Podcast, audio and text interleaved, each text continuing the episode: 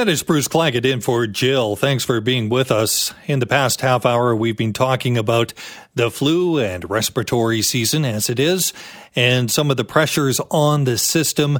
Some advice from the news conference that came out uh, late this morning. Dr. Bonnie Henry suggesting for kids, especially, and also for seniors uh, who are the most vulnerable groups, that they should be getting vaccinations, vaccinations for the flu. Well, that's something to help out. But many of us know many kids are still getting the flu, and many of us adults too. And when it comes to adults, that's taking people out of the workforce at times. But at other times, have you seen this? Some people going to work that are actually sick. And then you have the advice. The advice is what? Hear this time and time again. If you are not feeling well, if you are sick, stay home. Don't come to work. Well, less than a year after the BC government legislated five paid workdays for employees, the BC Federa- Federation of Labor wants the government to come back with even more sick days. Sometimes it's beyond five. Sometimes you have different bouts over the course of a year. Five here, but is that going to mean that all five of yours are gone? You come back to work sick? Well, the BC Federation of Labor is pushing for not 10, but 15 sick days. Is that too many? Or is it about right? Well, Sussanne Skidmore is the new president of the BC Federation of Labor. Sussanne, thanks uh, so much for joining us. Thanks for having me, Bruce. You know, when I think about this, in uh, just we're talking a lot about messaging last hour, but uh, when it is messaging, if you're sick, you're sick. You stay home. Um, that seems to be just popular wisdom, but that isn't always the case for many workers, is it? No, for sure. And I mean, we've just had the uh, five days paid sick leave here in BC implemented, and we know that there's still a lot of issues that go along with that, including, uh, you know, being, you know, the stigmatizing uh, of the use of the leave that goes goes along with that, and the ex, you know the pressures that employees face to, um, you know, show up and and participate in the workplace even when they are sick and you know there's also restrictions. So it doesn't actually apply to all workers and we see this in industries like construction and and the film industries where the 90 day um, window where folks aren't eligible for that is is problematic. So we know that this is you know five days uh, we celebrated that. We asked for more and our affiliates are going to continue to ask for more uh, because we know that 15 days is kind of the realistic expectation that people have now, and especially as we see illnesses, you know, people recovering from illnesses taking longer and all that, all of that. We just want to make sure that workers have what they need to be able to be productive uh, in their workplace and not get their coworkers sick. I understand a lot of people would hear 15 days. Well, that's uh, three work weeks and really think that that's over the top. But when you start to divide it up, that could be uh, five days here, and uh, you can get again sick. We know that COVID is still out there. You can get sick again at another uh, time of the year, and uh, and a time again. So that could be five, five, and five, or it could be fifteen all at once. Um, that's the case, isn't it? Yeah, totally. And we are seeing that. We're seeing you know, some of the different illnesses that are coming up for people are taking longer, and the period of, uh, you know, time folks should stay away from their work site it varies, and so having 15 days is, you know, it's puts people into a good position where we know affordability is already an issue for folks um, you know, and the worry about paying rent and, and buying food for their kids and all of that. And, and 15 days gives people a little bit of extra comfort in making sure that they don't go to work sick, but they can still afford to pay their bills. Well, what happened last year with the so called labor friendly uh, NDP government? I thought we were heading toward 10 days. A lot of people thought we were going to get 10 days, and then it was only five. Why the compromise? What was the big argument or the big challenge in there? Well, you know, I mean, we, as I said, we did celebrate the five days. It was the first of its kind in the whole entire country. Uh, you know, and there are challenges that uh, the government were facing uh, with making an argument for this. We felt we made a really strong argument for 10 days, and we're going to continue to make that strong argument for 15, particularly now that we've seen the federal government has implemented their 10 day legislation, and that exists for federal legislated employees. And so we're going to continue to push on this and make sure that workers have paid sick leave and that they can access it and that there is not. Um, unforeseen, you know, reparations for uh, folks taking their sick days. We do see that sometimes. We're talking with uh, Sussanne Skidmore of the BC Federation of Labor about a push for 15 sick days for sick leave. And uh, the timing of this could not probably be better for you, Sussanne, uh, when we start talking about uh, the flu season that we're into, the flu and respiratory season, on top of COVID, of course. But mm-hmm. um, you know that's uh, that's great when it comes to provincially regulated employees. That's the ones that we can have some control over. But as you know, there are so many, and you mentioned the film industry, where you have so many gig employees. You know, the ones that uh, if they don't work, they don't get paid.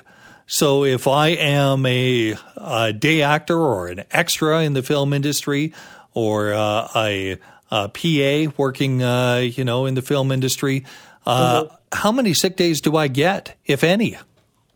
Well, I mean, the big, one of the biggest problems we found is around the restrictions. Those folks aren't entitled to, uh, you know, any paid sick days right now because they don't meet the 90-day threshold. And we have said right from the start, when the five days came in, that you know we called for those restrictions to be removed because it doesn't cover all the workers, and that doesn't even contemplate the whole entire misclassification of of a whole bunch of workers in the province. That's a whole other conversation. There's a lot of workers who aren't covered by any of the employment standards. You know, we're talking about your Uber and your Lyft and uh, food delivery service folks and anyone who works on an app-based platform. Those folks also who aren't seen as considered workers and employees in this province currently. Uh, those folks also aren't covered. Well, not to hand you a low ball, some low hanging fruit as a question, but is uh, the only solution to that uh, for you, from your eyes, to get them certified and members of the BC Fed? Or are there other ways that we can actually protect workers who are gig workers? Well, right now the government is participating in a uh, consultation process with community with gig workers, with folks who are working in precarious industry. And what we've been calling for is for those folks to be seen as employers, employees, to be considered employees under the Employment Standards Act, and the very bare minimum uh, to be covered by uh, by the Employment Standards Act, so that they have the same rights and protections that other workers do.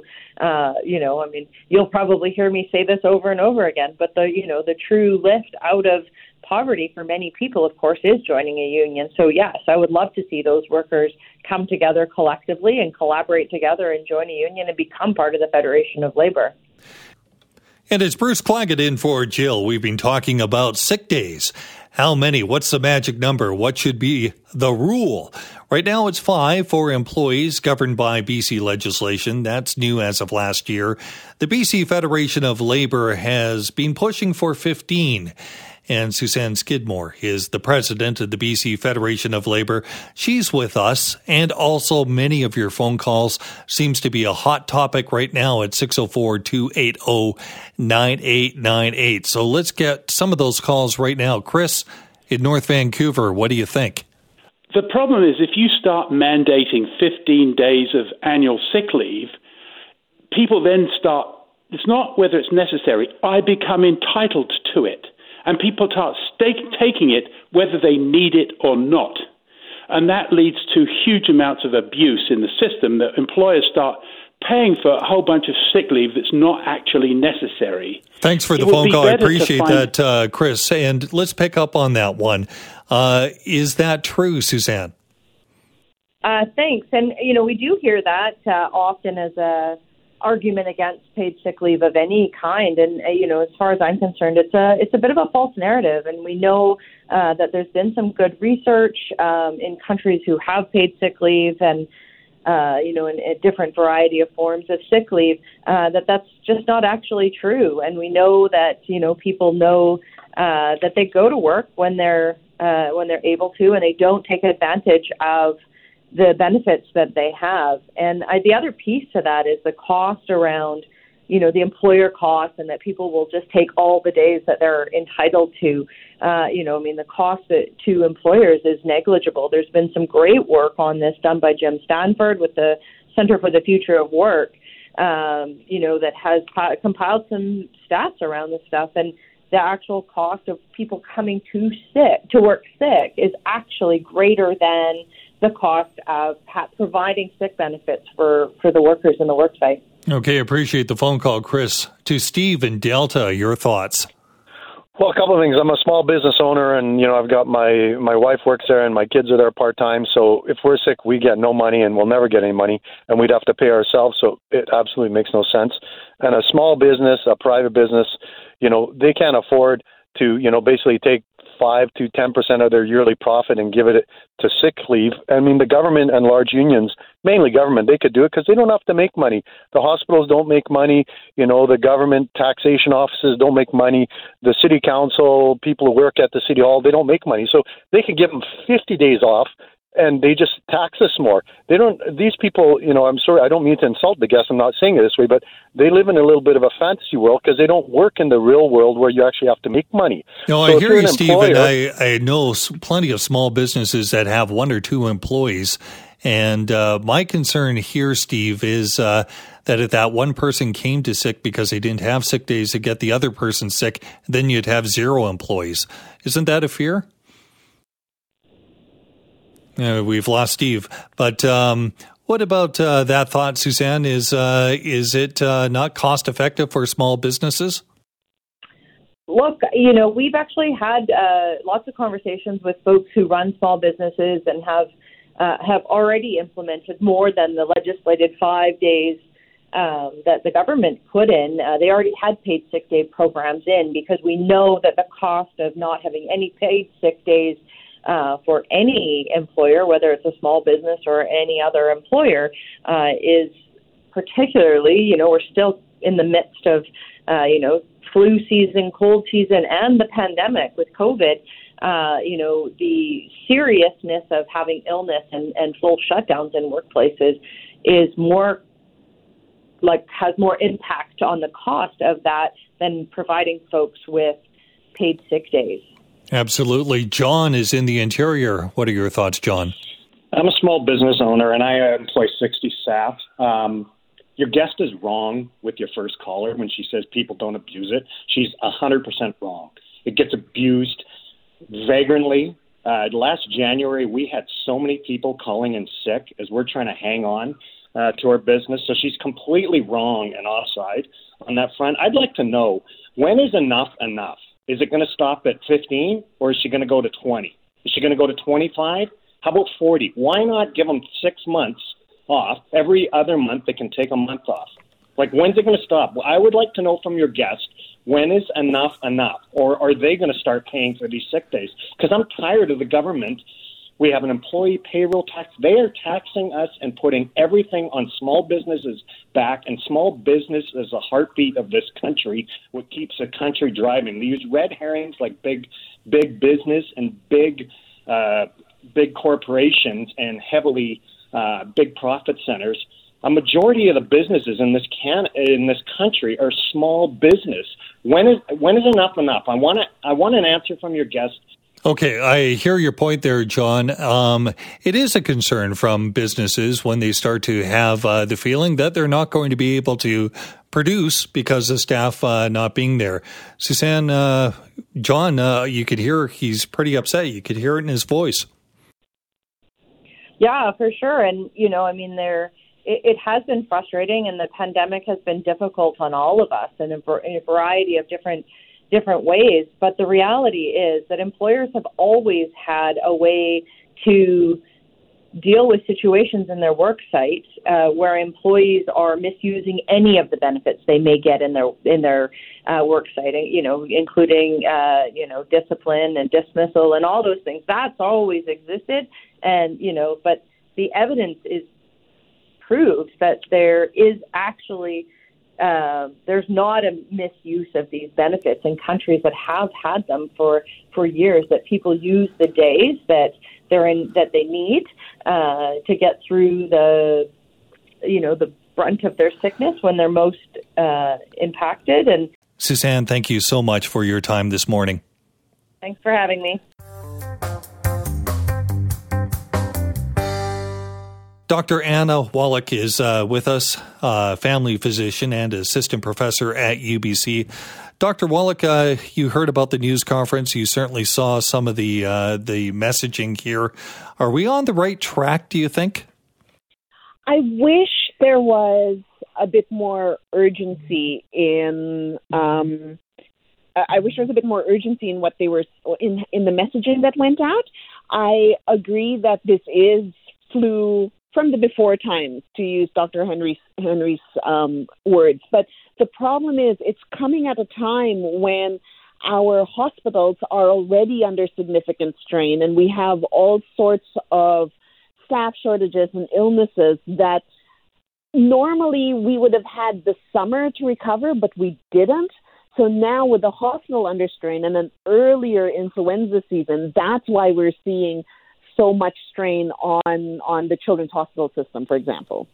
When I hear stories, and uh, one of the heart tugging stories that we've heard in the last couple of days, uh, in the past couple of weeks, we did have the loss of a six year old girl. Her family now talking about it, um, went into the hospital, but uh, ended up passing away during this season.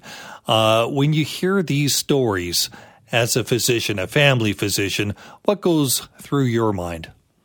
Oh, I was absolutely crushed. I have a little girl the same age as Danielle, and my heart just sank when I heard about that. Um, but it's one of the things is that we we tend to forget that influenza can kill. Influenza, people think that oh, the flu is just a really bad cold, but it's not. Influenza can kill, and it does affect our the extreme ages, so the under fives and the over 65s. And so that's why there's always a push for the vaccination campaign. And the flu vaccine may not necessarily reduce transmission, but it will certainly help reduce the severity of, of illness should you catch the flu. So when I heard about um, that that heartbreaking story, I was I was crushed because I felt like we had failed this child because the messaging about vaccination I don't feel went out as as strongly as it should have, but also the fact that we knew that this was rising, we knew this was coming early and it's like nothing was done to prevent transmission with the other layers of protection that we learned about during COVID. And Dr. Wolak, the number that's coming out, maybe this is not a surprise to you, but certainly when I hear that only 20% of kids in our province between 5 and 11 are vaccinated right now, I think uh, that message, something has gone wrong. Something is not happening that should be happening. Uh, are we going to get to a point where uh, people may be kind of pleased or confident that we're getting enough vaccination with that age group? So, uh, twenty percent is appalling, and it's one of the and for the teenagers it's even lower. I think it was fifteen percent was what they said at the news conference. The the a lot of blame falls squarely on the anti-vax movement and the disinformation that is coming out and conflating their fears about about COVID vaccines with the influenza vaccine and just tarring all vaccines with one brush. Um, people need to remember that the we've been vaccinating against the flu for decades now, and this is something that is safe, is effective. We vac- it's safe for children six months and up, and we need to get that message across and communicate it over the disinformation. The other thing, though, is that this year in particular, it was particularly difficult to get vaccination appointments. And we, we knew about the hiccups from the Get Immunized um, campaign.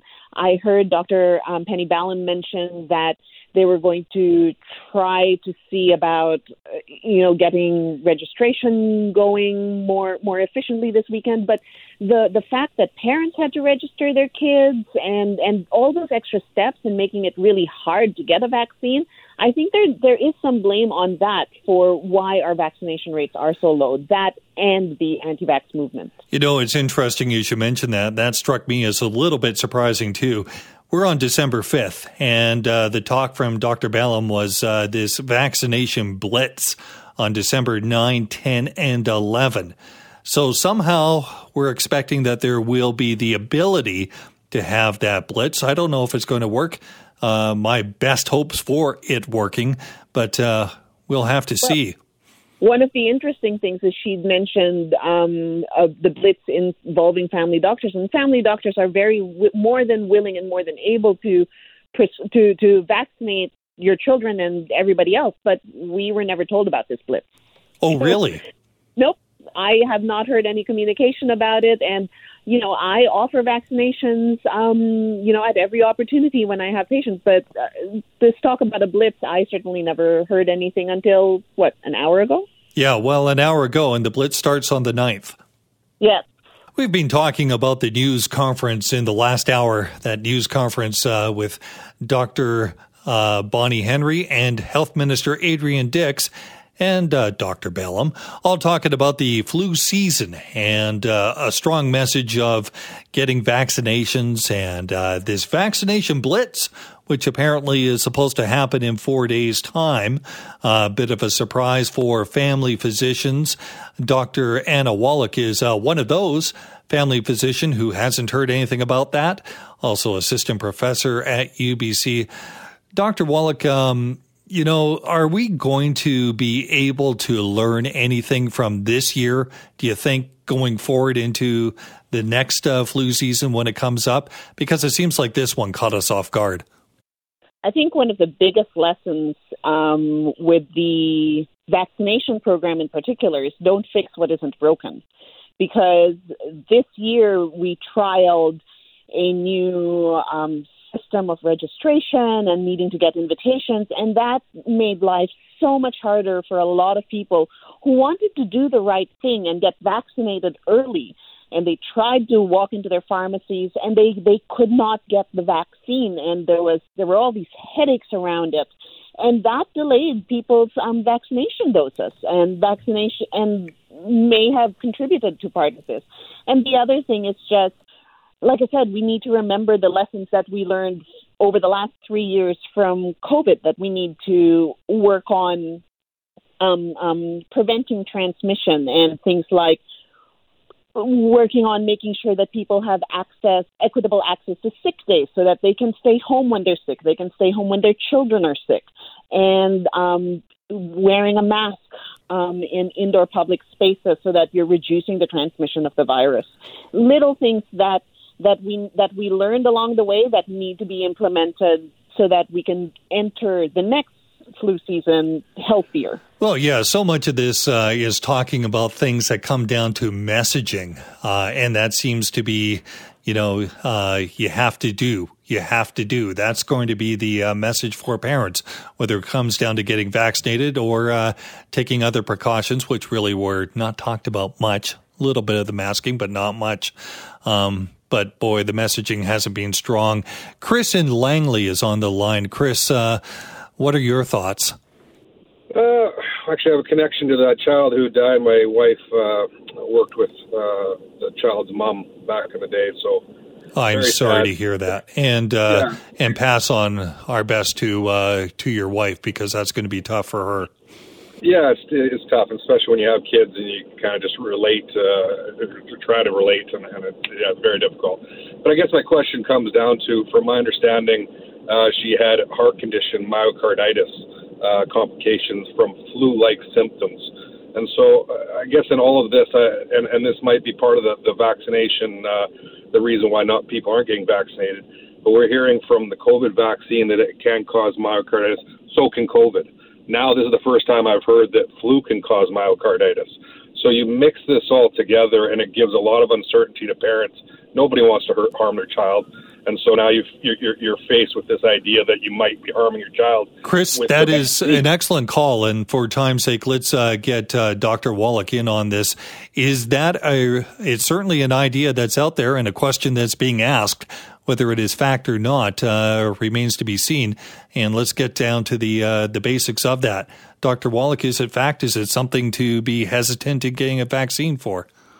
Absolutely not. We, we yes, we do know that the that there is a possibility of myocarditis from um, the COVID vaccines, for example. But when with those um, instances, they are treatable and are rare. That's the other thing. In the wild, so to speak, myocarditis can be caused by viral infections any viruses. Like so, the flu can cause um, can cause the the myocarditis. COVID can cause myocarditis. So the fact that we want to get the vaccination in is because the vac- getting vaccinated will reduce the severe those severe side effects and will reduce that risk of the severe side effects such as myocarditis. Doctor, you know, I'm old enough that I remember that when I was in elementary school, we had vaccinations in the school system. Seems like a real obvious one, but uh, that's also when we have public health nurses going into the schools. Uh, would that solve a lot of this if we had vaccinations in schools? It would for sure. Um, and public health still goes in and vaccinates. I think grade six um, gets vaccinations, and they give out kindergarten shots uh, vaccinations as well in schools. So the the infrastructure is there, and giving um, setting up flu clinics in schools would make it a lot easier because it takes that burden off the, the administrative burden off parents.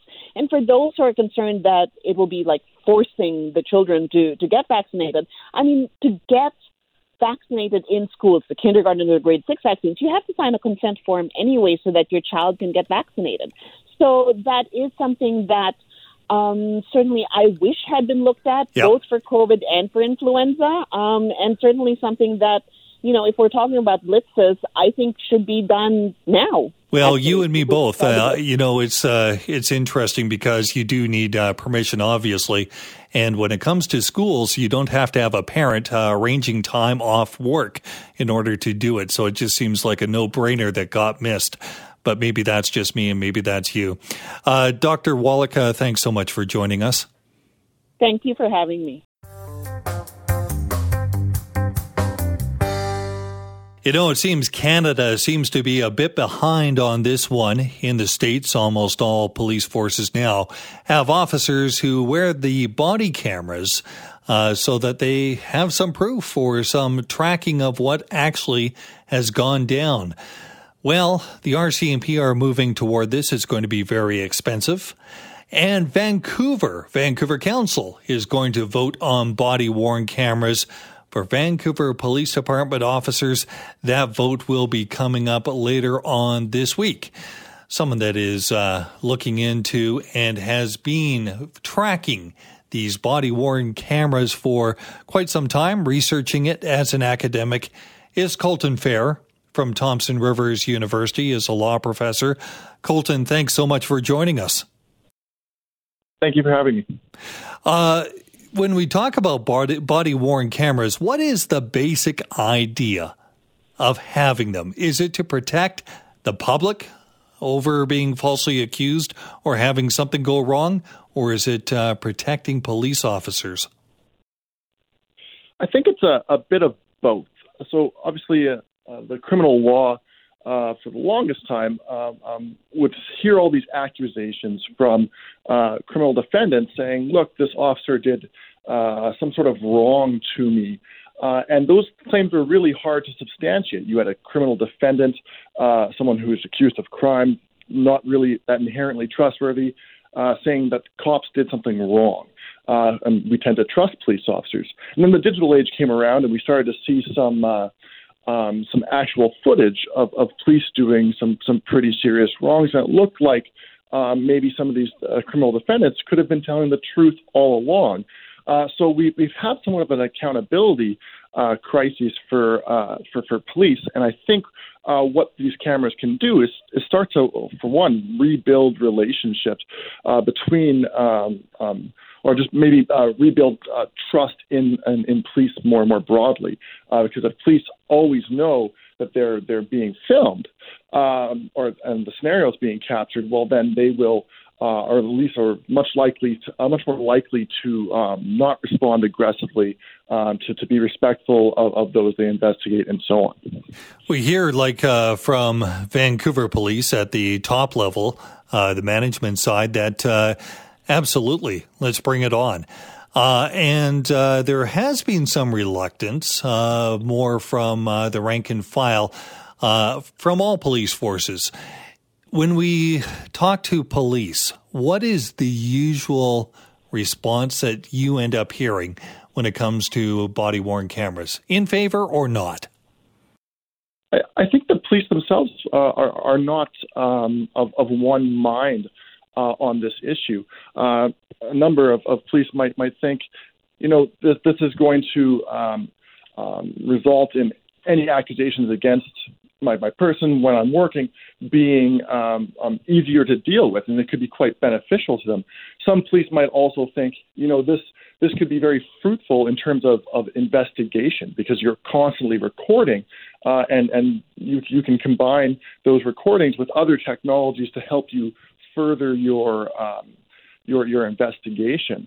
So um, um, I'm, not, I'm not sure that the police will always uh, uh, be uh, be opposed to these these cameras, but other police um, might might think that this this will chill their ability to do their their job.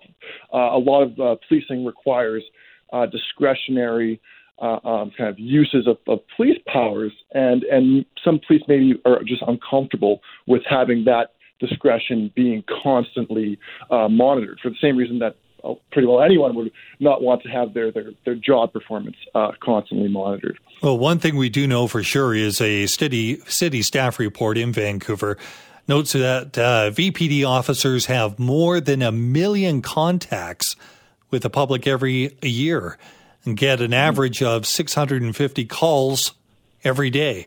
So that's a lot. And uh, mm-hmm. I also would imagine that that means that there is a lot to go through. It's not just the cost. I mean, we always come down to the cost of the cameras is going to be this much, but there's got to be some sort of hiring or some sort of process that is uh, there to actually go and look at uh, what's recorded. Or does that only happen when there's an incident? I, I would think that would only happen uh, when there's there's an incident, uh, and most likely when when the police think that the information could be useful uh, uh, to them in terms of exonerating a police officer or furthering an investigation. But we, we do have some concerns, uh, speaking more from the, the civil libertarian perspective, uh, about again how this technology could could be used.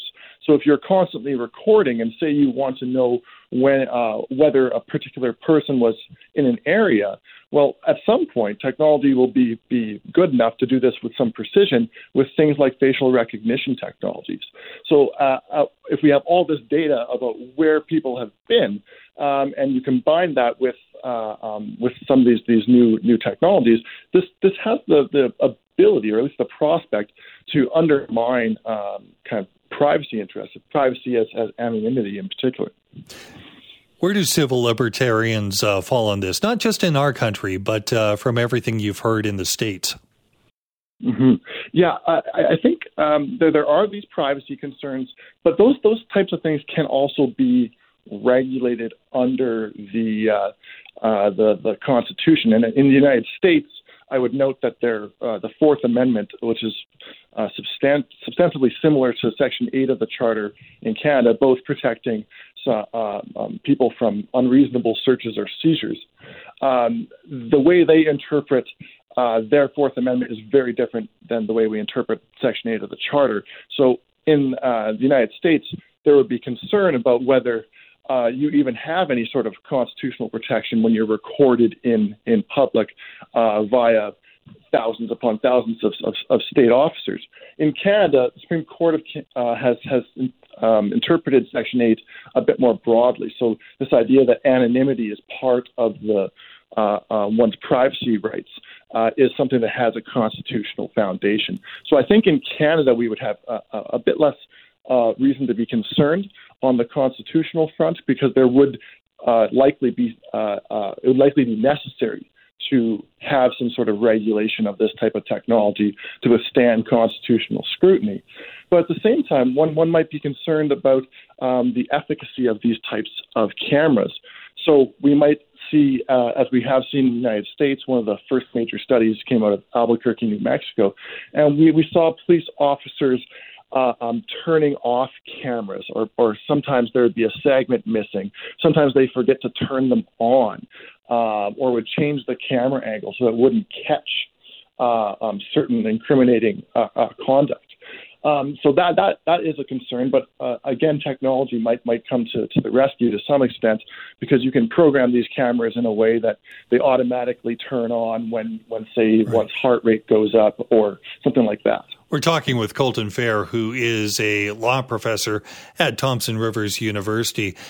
Uh, the other thing that comes to my mind is so many, and uh, I think of uh, even here in Vancouver, in the Vancouver area, there's so many videos on social media that purport to tell us when somebody has captured something on their iPhone that this is what happened. Of course, it's usually the sensational part of um, of what uh, somebody sees and framed as what somebody who is not an expert, not trained, uh, says it's going to be. So, is this going to curtail? Has it in areas where they already have body cams on uh, on police? Is it going to curtail those iPhone tapes uh, that people end up saying, "Yeah, this is what happened"?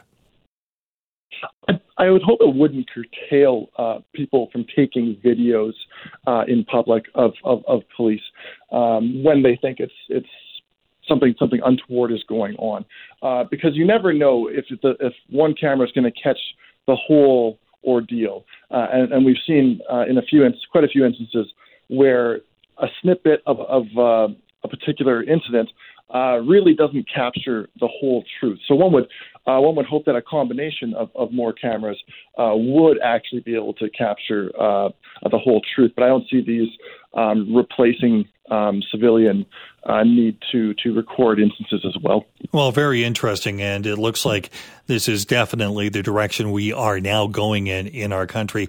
Colton Fehr, thanks so much for joining us. Thank you very much for having me. Have a good day.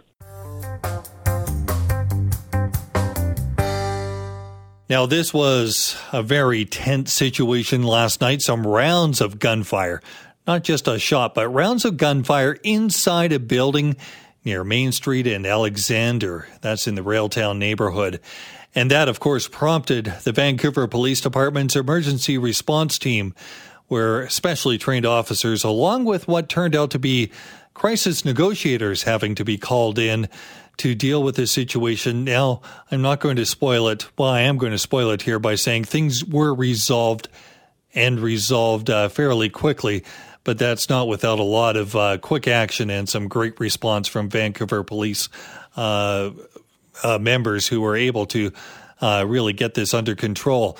Steve Addison, Sergeant Steve Addison with the VPD, thanks so much for joining us. No problem, Bruce. Tell me, what exactly did you hear or did officers uh, end up hearing when this first came to light? Yeah, this first came uh, to our attention around dinner time or just after dinner time on last night, Sunday night. Um, 911 call from somebody reporting that there was somebody firing uh, a gun inside of a um, a, an apartment building, like a loft apartment building in Railtown. And for, for listeners that don't know, Railtown's a small little area in Vancouver, kind of east of Gastown, north of the downtown east side, uh, kind of a converted industrial area. Um, the report was that there was somebody in there who was uh, um, firing off uh, rounds from a gun.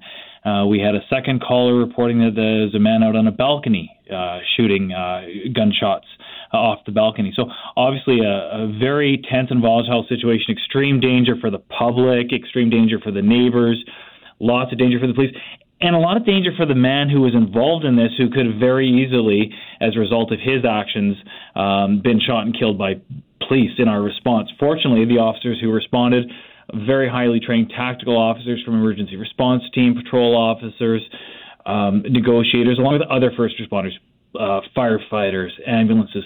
We were able to um, um, uh, contain the situation, uh, take the man into custody uh, safely without any serious injury to him, without any, any, any injury to other first responders or to the public. So um, a tense situation, but one that ended um, uh, fairly positively given what we were dealing with. Now, when you start to hear that somebody up from a higher level is firing down toward uh, people from a balcony, that is uh, just about as bad as it possibly can get. And it can happen anywhere. We hear stories in the States of this happening with far worse consequences. Um, but this is something that uh, ended up uh, having a response with a less lethal ARWEN rounds deployed by the officers. Tell me how that uh, comes to be. How uh, how are you able to use that less lethal response? Yeah, and without getting into too much detail about our our, our uh, tactics, a situation like this um, is extremely volatile when we have somebody who's uh, potentially an active shooter or is an active shooter inside an apartment building with a lot of people around. Reports of somebody firing off uh, a balcony. In this case, it was. It turns out to be a person who was, uh, we believe, was suffering from um, uh, a personal crisis, had some deterior, uh, deteriorating mental health. Uh, issues that he was dealing with. So, as we're responding, it's really important for us to, you know, make sure that um, we're protecting the public, protecting his neighbors. Um, we have to protect ourselves as well as we're moving in. So, again, with our very specially trained officers, particularly from our emergency response section, um, we're able to move in. Um, contain him and isolate him in a suite, evacuate neighbors, tell other neighbors to shelter in place, make sure essentially that people surrounding him were safe, um, had a very significant police presence throughout the neighborhood uh, about three dozen police officers who responded to the neighborhood as this was happening. Um, as we were set up, as we were uh, attempting to engage with him, he did come out um, of his apartment and he was taken into custody. He, when he when he when he did come out uh, and confronted our officers, he was in possession of a loaded gun. He was in possession of a knife. Uh, our officers uh, deployed uh, ARWEN rounds, which are uh, less lethal, essentially uh, rubber uh, rounds that, that are used as an alternative to lethal force, um, so that we were able to uh, to uh, safely take him into custody without and de-escalate the situation without serious harm to him, without serious harm to our officers, or without serious harm to uh, any members of the public. So while it's a, a, a um, really a, very unfortunate situation in, in, in, a lot of respects because um, at the root of this we believe was deteriorating mental health, we're very fortunate um, we were able to resolve it uh, without any without it escalating any further than, than it already had. An amazing uh, result uh, out of a terrible, terrible situation uh, without anybody seriously injured. But there must be some trauma. Have you reached out to those that witnessed this? Yeah, so we've been in, in contact with um, with the, um, uh, direct witnesses, people who called 911, uh, people who saw it, and we're offering support to them. Uh, the man, in this case, the man who was arrested, is receiving uh, care. Um, we hope that he gets the help that he needs. He's obviously still going to have to answer to some things and to some his behavior, some of his behavior and his actions, um, namely uh, discharging a firearm, uh, unlawful possession, um, unlawful uh, use of a firearm, careless storage of a firearm, and various charges that we'll be recommending to uh, to Crown Counsel. So uh, again, just very volatile situation. Super fortunate that we were able to resolve it um, without any serious harm to him, to, to police, or to the public. Sergeant Steve Addison, thank you so much for your time. You bet, Bruce. Take care. 911. 911. What's your emergency? Ah, I'm on a cruise ship. Ah, there was an explosion. Oh my God, the ship is sinking. I can't get out. There's water everywhere. We're going down. I've got a lock on your location. Stay with me. Hurry! Hurry! Hello? Are you there? Help is on the way. Angela Bassett and Peter Krause return in an all-new season of 911 on a new night. Thursday, March 14th on Global. Stream on Stack TV.